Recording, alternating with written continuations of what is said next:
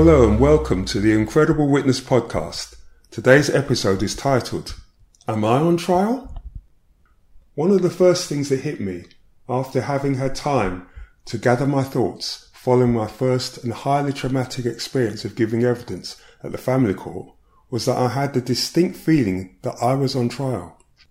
Was I being oversensitive due to the incredible distressing nature of the case, or was I left with a, with a feeling left feeling that way because that's exactly what I had been? In my case, I was at court giving evidence following the death of a young child who had been brutally killed by one of the child's parents. Nevertheless, throughout my time in the witness box and subsequent to giving evidence, I could not escape the very real feeling that I was on trial for the child's murder. It's difficult to put into words the exact nature of the feelings that, that reverberated through me. But it would be true to say that, that you could easily begin to question yourself and your, and your own recollection of, of the events. Feelings of remorse, guilt, despair and uncertainty related to my practice and involvement in the case become intermingled with the horrific events of the child's death, such that you find yourself repeatedly examining the role you played in the tragedy that took place.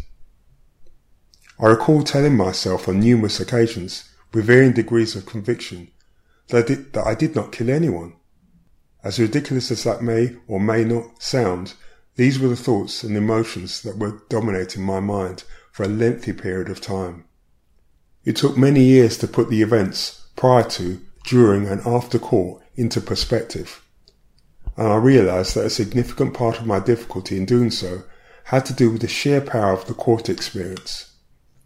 Thinking back on it now, it was not one thing, but a combination of matters that so hijacked my emotions entirely, leaving me traumatized and lacking in any sense of clarity. The exact antithesis of where you need to be mentally and emotionally prior to giving evidence in the witness box. The alien, unfamiliar nature of court, its adversarial environment, the exposing manner of scrutiny and observation, mingling with, with my own pain, doubt, guilt, an overwhelming sense of ineffectiveness in connection with safeguarding the child, all played their part. More specifically, though, the scathing nature of the cross-examination I experienced, more than any other factor I could identify, was responsible for me questioning whether I was on trial for the child's murder. What I had not realised at the time was that, was that the role of any barrister cross-examining me would be to do all in their power to shift responsibility away from their client and onto anyone else. As the social worker of the child, I was an easy and obvious target. The greater the level of blame or culpability that could be placed on me and my failings, the better for their client. And of course, although I had not killed the child, the court did, did not know the full account of what had happened, and so would want to hear all of the information relevant to the case. It is not interested in how the process impacts on witnesses, or with how you are left feeling afterwards. When you are given evidence, in all circumstances you are fair game or open to be preyed upon by barristers. So your role is to be absolutely clear in connection with the work you undertook. This is especially important under circumstances in which you are aware that your performance as a social worker was poor or unsatisfactory. I mention this because, as a social worker, your intention is always to do great work, because, because you care. When, for whatever reason, you fall below the standards you set for yourself, you have a lot of work to do on yourself before you get in the witness box. If you don't feel good about yourself, it is your sense of self-worth and confidence. If you don't feel good about yourself, if your sense of self-worth and confidence have been hugely dented, then it will be much easier for anyone cross-examining you to pull you and your evidence apart. Giving evidence is very much a mental and emotional game that you have to master. You have to be in control of your emotions, thoughts and inner conversations, so as to ensure that your inner discussions are fully supporting you as opposed to undermining you.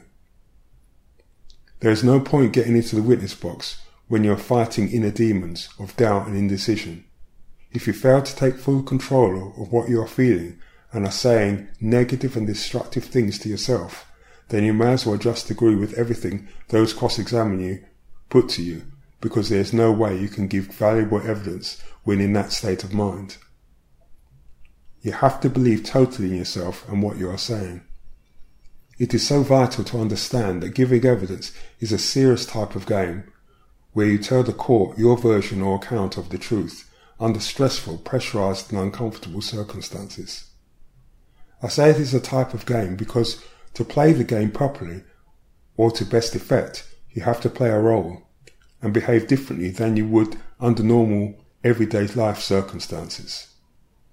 To play the game well, you have to understand the game very well.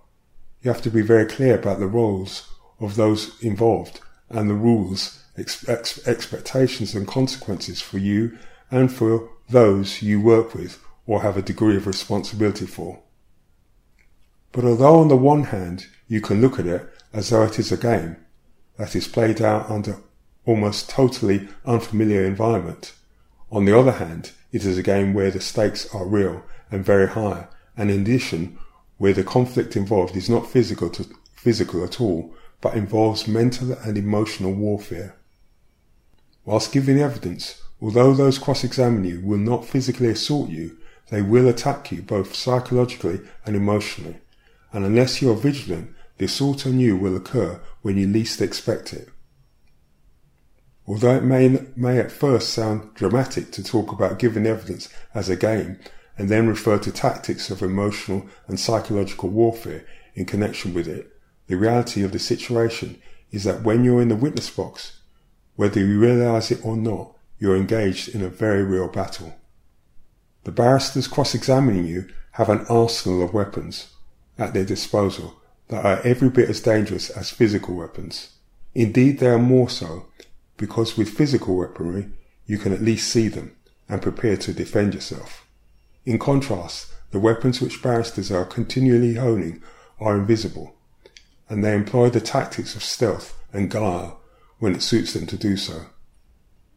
At other times, they can be pleasant, so polite and amiable, that if you are not careful, you can be caught off guard by their friendly discourse until you feel the thrust of the, of the dagger that cuts deep into your spine.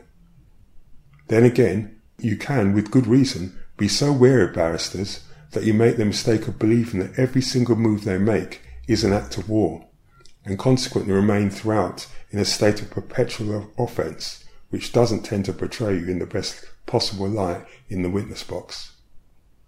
So how do you defend against an enemy that is cunning and has multiple ways of ensnaring, injuring and inflicting pain on you?